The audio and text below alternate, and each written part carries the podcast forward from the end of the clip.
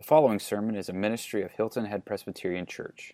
For more information, visit us online at hiltonheadpca.com.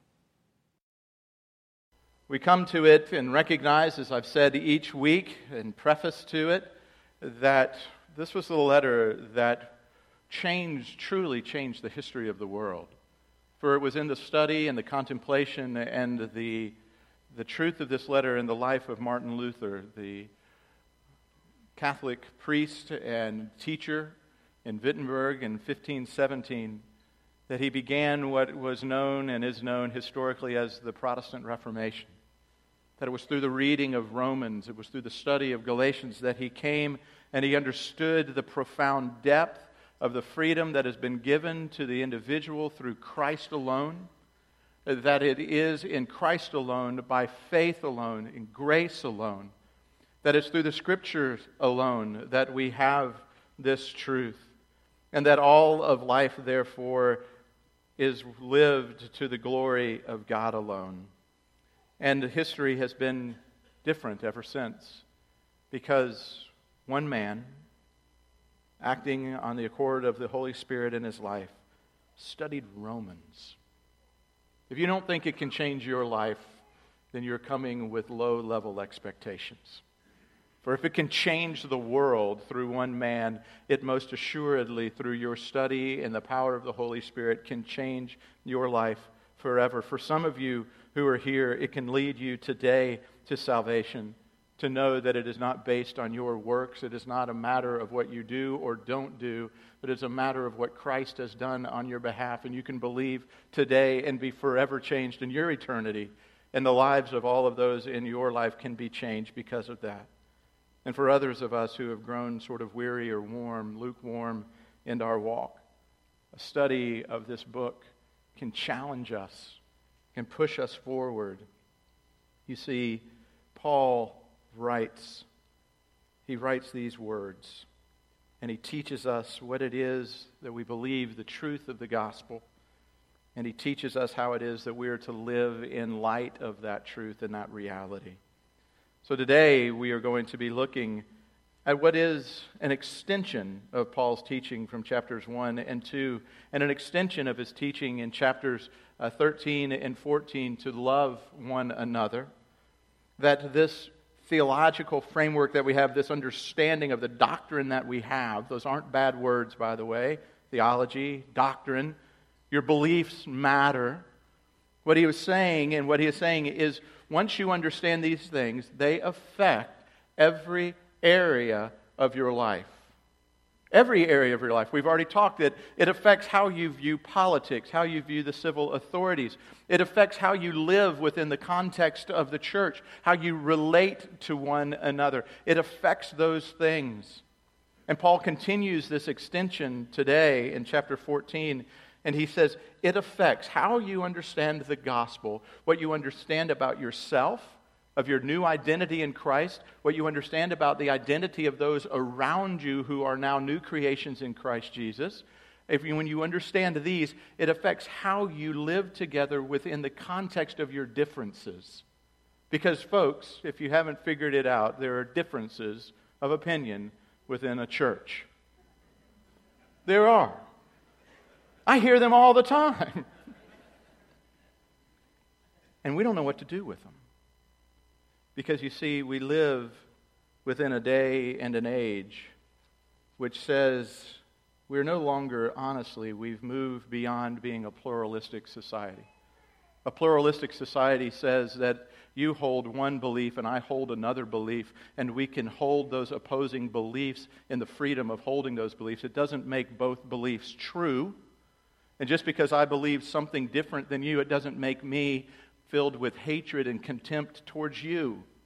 It makes me hold a different position than you. And unfortunately, within our culture, that is being lost.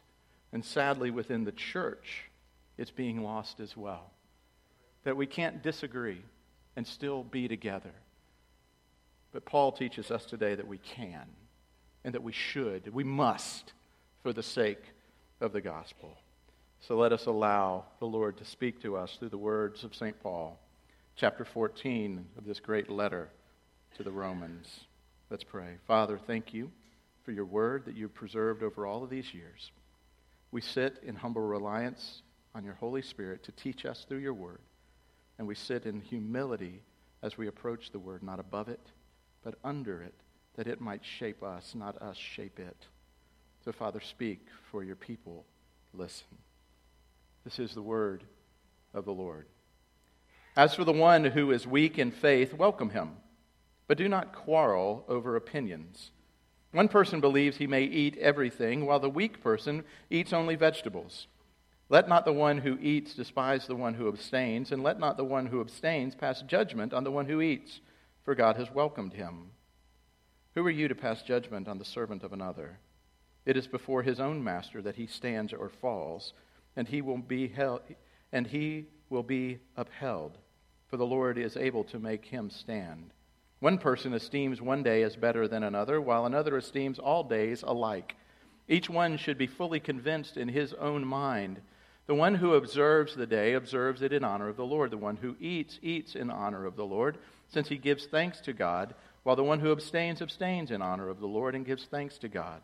For none of us lives to himself, and none of us dies to himself. For if we live, we live to the Lord, and if we die, we die to the Lord. So then, whether we live or whether we die, we are the Lord's. For to this end Christ died and lived again, that he might be Lord both of the dead and the living. Why do you pass judgment on your brother? Or do you, or you, why do you despise your brother? For we will all stand before the judgment seat of God. For it is written, As I live, says the Lord, every knee shall bow to me, and every tongue shall confess to God. So then each of us will give an account of himself to God. Therefore, let us not pass judgment on one another any longer, but rather decide never to put a stumbling block or a hindrance in the way of a brother. I know and am persuaded in the Lord Jesus that nothing is unclean in itself, but it is unclean for anyone who thinks it's unclean. For if your brother is grieved by what you eat, you are no longer walking in love. By what you eat, do not destroy the one whom God, for whom Christ died. So do not let what you regard as good be spoken of as evil. For the kingdom of God is not a matter of eating and drinking, but of the righteousness and peace and joy in the Holy Spirit. Whoever thus serves Christ is acceptable to God and approved by men. So then let us pursue what makes for peace and for mutual upbuilding. Do not, for the sake of food, destroy the work of God. Everything is indeed clean but it is wrong for anyone to make another stumble by what he eats. It is good not to eat meat or it is good not to eat meat or drink wine or do anything that causes your brother to stumble. The faith that you have keep between yourself and God. Blessed is the one who has no reason to pass judgment on himself for what he approves. But whoever has doubts is condemned if he eats, because the eating is not from faith, for whatever does not proceed from faith is sin. This is the word of the Lord. May He add His blessing to the reading and to the hearing of it. Amen. So, we're going to look today at a couple of things. How is it that we deal with differences within the church? What's at stake in these interactions when we come to our differences? How are we to treat one another within the midst of these differences? What are it's the new way of thinking, as it were. So, the first thing I would say, almost by way of simply introduction, but you could write it as the first point, is this We have freedom in Christ. The gospel gives us freedom in Christ. Galatians 5:1 says, "For freedom Christ has set you free. Do not return again, therefore, to a yoke of slavery." He's saying that in Christ you are free that there are things that have been removed from you, that Christ is the fulfillment of the law. And what he was saying in that was what happened to Peter when Peter was on the rooftop and the cosmic picnic blanket came down from heaven and it had on it all of the kosher food of the day. And Peter looked at it and he heard the voice that said, Now eat. Peter's like, I can't eat. It's not kosher. And he heard that whatever enters into the mouth of of the individual does not defile him, but only that which proceeds from the mouth defiles the individual. And he said, Now eat. All is clean. Christ was coming and saying, I've fulfilled even the kosher laws. I've fulfilled all of the calendar days. There's no need for all of the days on the calendar any longer within the Jewish holidays because Christ said, I've fulfilled those within me. That there is a freedom that comes for you and that you can enjoy that freedom. But that freedom comes with two caveats, two boundaries. Christ sets us free from being bound to those things, not condemned to the law. But we are never to use our freedom as an excuse to continue in sin or cause another to sin. That we are, we are given freedom, but never allowed to use that freedom for our own sin or to cause someone else to sin. Martin Luther wrote it this way A Christian is a perfectly free Lord of all, subject to none. A Christian is a perfectly dutiful servant, subject to all. He took into account these great truths of I am free to do and to be, but yet I am bound to serve and to care for the needs of others above myself. So, the first thing that we need to understand, and the thing that was wrestling within the church uh, here in Rome, was how do we live out of our freedom? How do we live out of this freedom that we've been given with Christ? You see what they were doing. They were applying the truth of the gospel into every sphere of life, uh, of saying, okay, this is going to take a lot of work, but how does it, how does my new relationship with Christ affect what I eat or don't eat? How does my new relationship with Christ affect how I engage a brother or a sister who's different from me and holds a different position on these non essential items. They were thinking that through. It took work, it was a certain amount of laborious nature to this. And for most of us within the church, we just as soon not go through that laborious work. We just want Jesus. Just give me Jesus. That's all. I just want Jesus. Well, having Jesus affects you, and it affects every area of your life. The reason that I haven't lost more weight is that I don't feel like making the changes necessary to lose the rest of the weight. Plain and simple. It's the same way in our Christian lives. The reason that many people aren't more like Christ is pure laziness. You don't feel like changing. You don't want to go through the task and the work of making a change in your life that might cost you something in order to be more like Christ. You've made a value judgment and you valued whatever you have now as more important than what you could have in Christ. Uh, the people of Romans weren't allowed to do that. Paul, the great pastor and writer, wrote this letter and he said, Now, I'm going to deal with some things that you need to deal with. And we're going to deal with how do you live together with differences. So, first, we all have freedom in Christ. Second thing, another obvious statement, and I realize this, is there are differences within the church. There are differences within the church, and we just have to accept that and recognize that. The differences that Paul was talking about within chapter 14 were differences that were centered around dietary laws. They were laws of whether or not you should eat meat or whether that had possibly been uh, sacrificed to a pagan idol, dedicated to that pagan idol, and then sold within the common marketplace in the butcher shop. Whether you should drink wine that possibly had been dedicated to a pagan god and then sold within the common marketplace whether you should, should practice the Sabbath on a Saturday or on a Sunday, whether you should practice the Jewish holidays. There were these differences that were taking place within the context of the church there in Rome. For the most part, we don't have those same differences, but we do have differences. We have differences that go something like this Should you drink alcohol at all? Is it right for a Christian to drink or not to drink? Should a Christian ever dance? Is it too sensual? And too much within the culture. Should a worship service have an organ and hymns played in the original manner? Should it have guitars and drums and new songs played? Should it have any instrumentation at all? Should it be only the psalms sung uh, with the rhythmic measure that they were written in and only done with no instruments at all? Is it okay within the church to raise your hands in worship? Is it okay within the church to speak in tongues, to be slain in the Spirit? To say amen within the context uh, of a worship service.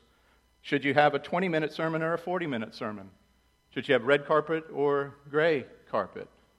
Should you use real wine or grape juice within the context of the Lord's Supper? Should the Lord's Supper be every week? Should it be once a month? Should it be once a quarter? What kind of bread should we use? You laugh. Heaven forbid I give those little chiclets to you again, the little small pieces of bread. There's all kinds of differences within the church. And we've got to figure out how do we live with these differences? I've traveled around and been in many different contexts with brothers and sisters who I know loved the Lord genuinely, and I will be with them forever. Some of them baptized little babies in a covenant baptism. Some of them didn't believe in that, and they said that it only could be through immersion. Some of them truly believed that the power of the Spirit still worked within giftedness and spiritual gifts within the church. And I watched and I saw these things taking place. And what I've learned is simply this there are differences within the church. And the sooner that we come to accept that reality, the better we'll be. So within this church, there were differences. And Paul then identified categories of people who were within these differences. He said they were strong and they were weak. Very interesting language and somewhat of an offensive language to say that some are strong and some are weak. And Paul identified himself with the strong.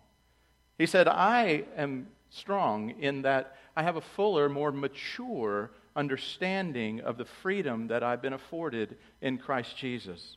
And the language that he used there was simply saying, I understand that it's okay for me to eat anything that I want to eat. My conscience isn't bothered by eating meat that may or may not have been uh, given to a pagan idol because meat doesn't matter. Meat doesn't make me unclean. That I can drink wine or not drink wine, it doesn't matter to me whether I do those things. Paul was saying, I, am matured in that, that it doesn't bother my conscience at all in that. Those things are important, but they're not essential in the life of the church. And so Paul identifies within a church those who would be strong, if it were, those who would be more mature in their understanding uh, of the gospel, their understanding of the freedoms that they've been afforded, the liberties that we've been given within the church. It's not a derogatory statement, only an identifying statement. And then Paul differentiates the strong with those that he would call the weak. Another way to think of it would be the mature and the immature that Paul was saying there are others who love the Lord. These are believers who love the Lord. And they do these things from a position of faith, weak faith, but still faith. And he was saying what they understand and what they don't understand is that they have been afforded these freedoms. That it doesn't really matter what you eat, what you drink, if you do certain things, if you celebrate a holiday or a festival or not. You see, they are identified within this not as a designation of being bad, but simply of being immature or not fully grasping what has been done for them in Christ. You see, the, the fact of the matter with both of these groups, the weak and the strong, is that the intention and the attitude of both groups within their freedom or within their restriction was to honor the Lord. That was their motivation. You see, the weak are honoring the Lord because their actions are generated from faith, weak faith. Verse 6 says that both of them are honoring the Lord. The one who observes the day observes it to honor the Lord. The one who eats, he eats in honor of the Lord, since he gives thanks to God. While the one who abstains, abstains in honor of the Lord and give thanks and gives thanks to the Lord. You see, neither of these are legalists, and neither of these are licentious. Neither of these have thrown the law altogether out, and neither of these are saying that you have to do these things in order to be saved. But both of them are coming from positions that are saying, This is what I believe is correct and right in order to honor God. And so before we move on from that, I just want to pause and give you a little caveat. Whatever positions you hold on the various different things, some of that I mentioned and some that I didn't mention, Whatever position you hold, do you hold that position from a starting point and a standpoint because it is the best way that you know to honor the Lord? That's got to be the motivation. Within it. Of I am going to do this, and by doing this, I want to bring honor to the Lord, not shame to another person. That by doing this or not doing this, I want to bring honor to the Lord because I want to stand out different within a culture. And in my difference from the culture, I am going to do this in order to bring honor to the Lord, not to say to the culture, you guys stink, you knuckleheads. But to say, I'm different. There's something different about being a Christian. And I know I don't have to do this, but I will do this. I have friends of mine who are in the ministry. They're not Catholic or Episcopalian, but they wear a clerical collar. They're not bound to do that. They do that only to stand out to say, I'm differentiated from the rest of the folks because I'm a minister of the gospel of Jesus Christ, and I wear the collar by conscience. And then at times they don't wear the, con- the collar. But I don't get in arguments with them about whether to wear a collar or not to wear a collar. That I wear what I wear in a manner that I think brings glory and honor to the Lord. If you want to wear a coat and tie to church, great. If you don't, great. As long as your motivation in both is to bring honor and glory to the Lord, not show the other person up. So that takes you stepping back for a moment and asking, what's your heart motivation? And you know, the only person who can answer that for you is you. You know what you don't have? You do not have an insight into my motivation. You think you do, by the way. Oh, they, kid, you believe? He wore shorts and a tank top to church just to spite me. Really? You were with him this morning and heard him within the private thoughts of his mind when he said, I'm just going to get Bill McCutcheon. I'm just going to really mess with Bill. Of course not. I don't know his motivations. We don't know the motivation of others, but we need to check our own motivations and why we do certain things or don't do other things. You see, because these differences within the church of the strong and the weak, both working to honor the Lord, it's a two way street that we live on. Paul says that we have to give up our rights, and it's both ways. The strong cannot insist that the weak simply get over it, and the weak cannot insist that the strong give up their freedom but both working from a position of mutual willingness to sacrifice, even at a cost to themselves. It's a two way street. And for too many churches and too many of us in our relationships, it's my way or the highway. And that highway is a one way road, and it's the way that I go, and it's the way that I determine, and it's the way that I say. It's not much of chapter 14 in that position. So Paul says, We've been given freedom in Christ Jesus. There are differences within the church given to us in that freedom. So, what's at stake? What's at stake for us as we wrestle with this or if we don't get it right? What's at stake for us if we don't get this right within the church? Paul gives three things, and I'll touch on them quickly. The first is this if we don't get them at stake, if we're not willing, if we don't get them right, we are potentially causing brothers and sisters to stumble in their faith. We're causing them damage to their conscience. Verse 13, 20, and 21 speak of don't become a stumbling block to someone else. He uses this as a language of offense. He's saying, be willing to care for somebody else more than you care for even yourself, and a willingness to give up your rights in order to highlight the conscience of another person. You don't have to, but you should be compelled to do that. And yes, there is, my father, uh, who was a pastor, used to say, Billy, don't forget, there's a big difference between grumbling and stumbling. Doesn't say don't cause someone to grumble. There's plenty of grumbling that goes on. But he says don't cause someone to stumble. If I know that you have an issue with alcohol, that you have a conscious position that says, I don't drink alcohol, and I invite you into my home, it is my duty bound not to offer you alcohol or to drink in front of you, even though I have that freedom to do so. I shouldn't do that. If I know that it's something that you hold dear in your life, that you hold and you say, This is something that I believe is right, then it would be wrong for me, even sinful for me, to do something that would cause you by conscience to stumble in the midst of that. That there would be a damage that might bind your conscience and cause you some great confusion in the faith.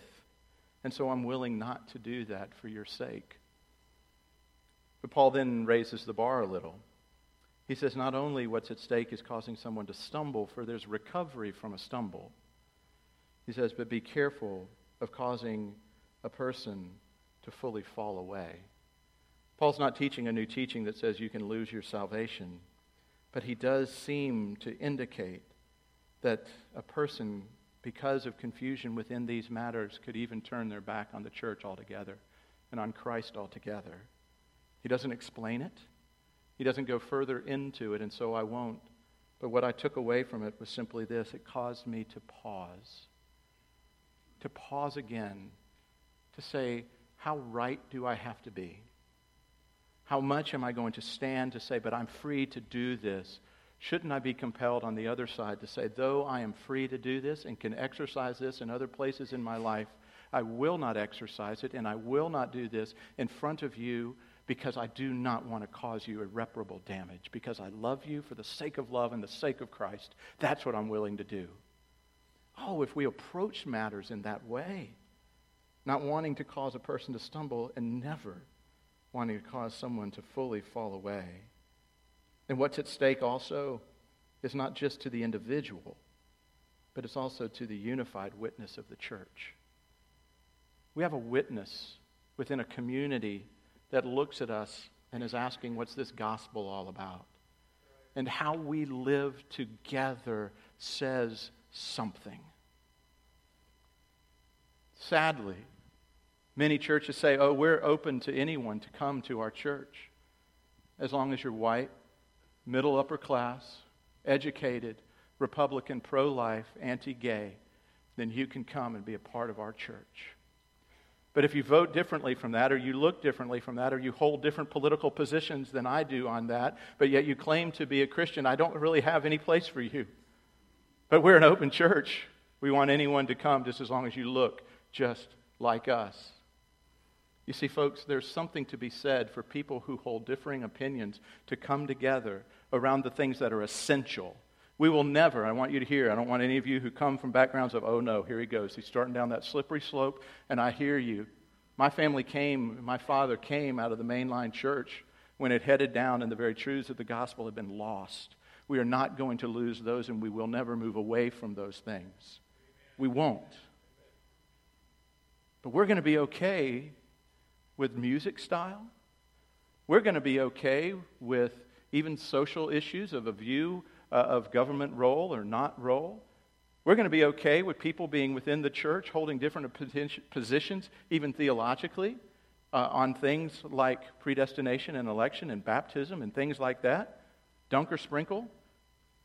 We're going to be okay with that and to come together we're going to be together because I believe that being together around the essential tenets of our faith is better than being broken apart.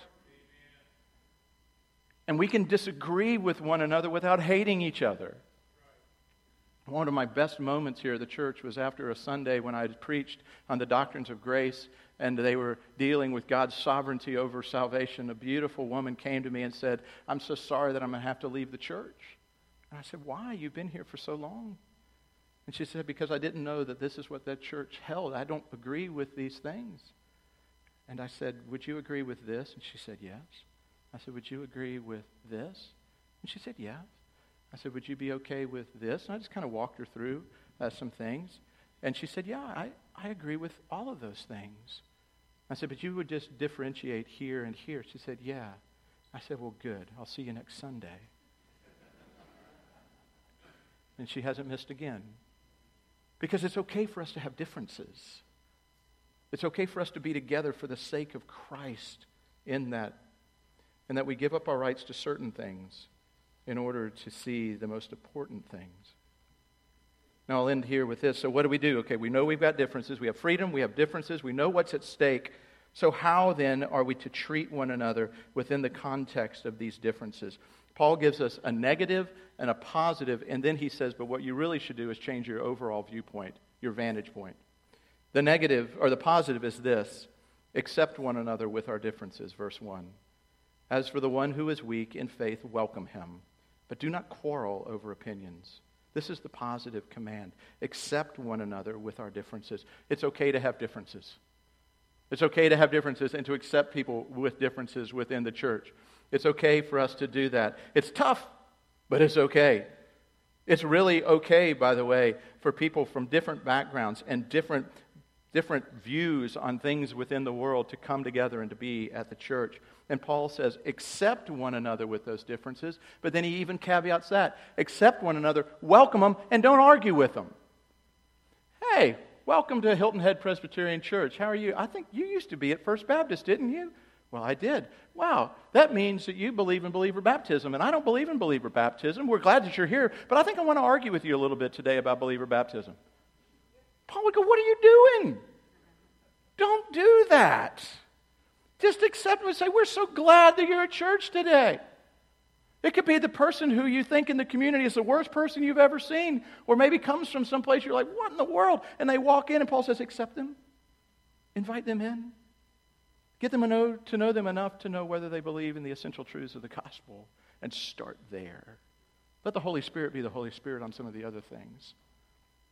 So we accept our differences. And then he says this on the negative side don't despise one another.